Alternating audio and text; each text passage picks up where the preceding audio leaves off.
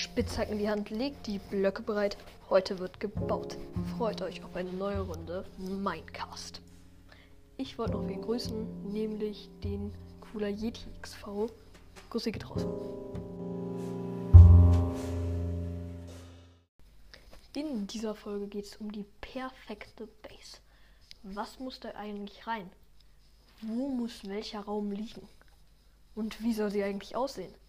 Das erfahrt ihr in dieser Folge Minecast. Als erstes, also fast der erste Raum, den ihr baut, wenn ihr eine Base beginnt, ist der Handwerksraum. Da müssen Öfen rein, Werkbänke und alles andere, was ihr so zum Craften braucht. Als zweites braucht ihr ein Lager.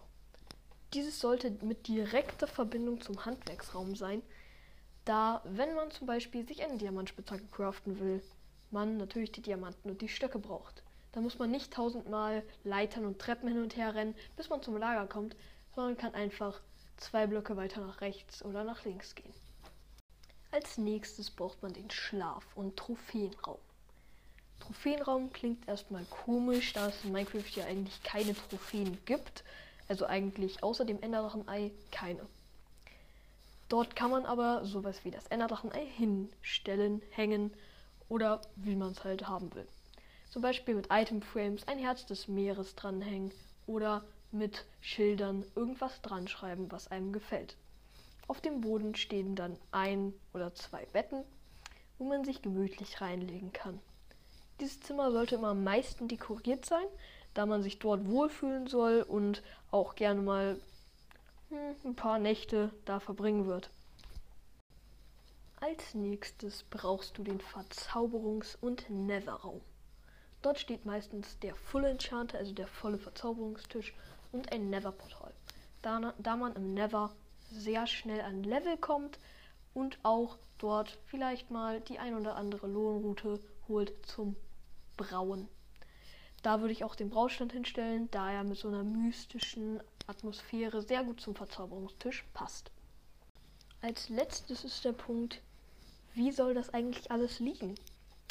Bei meiner Base habe ich es so gemacht, der Handwerksraum war wirklich sehr, sehr nah am Lager, fast schon in einem Raum, nur mit so einer kleinen Wand durchtrennt.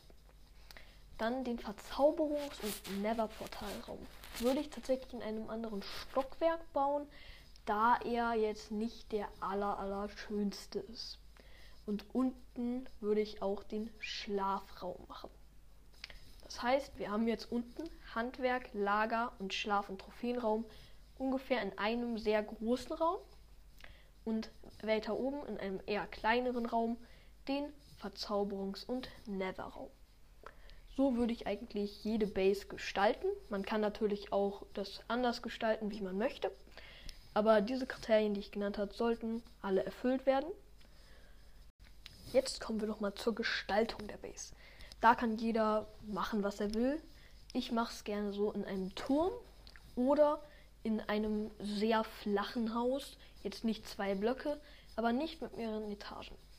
Oder, so wie ich es gesagt habe, dass man unten eine T-förmige Basis hat, wo die drei Räume unterfinden und oben der Verzauberungs- und Neverraum in einem extra kleinen Raum. Jo, das war's auch wieder von Minecast. Ich hoffe, es hat euch gefallen. Tschüss!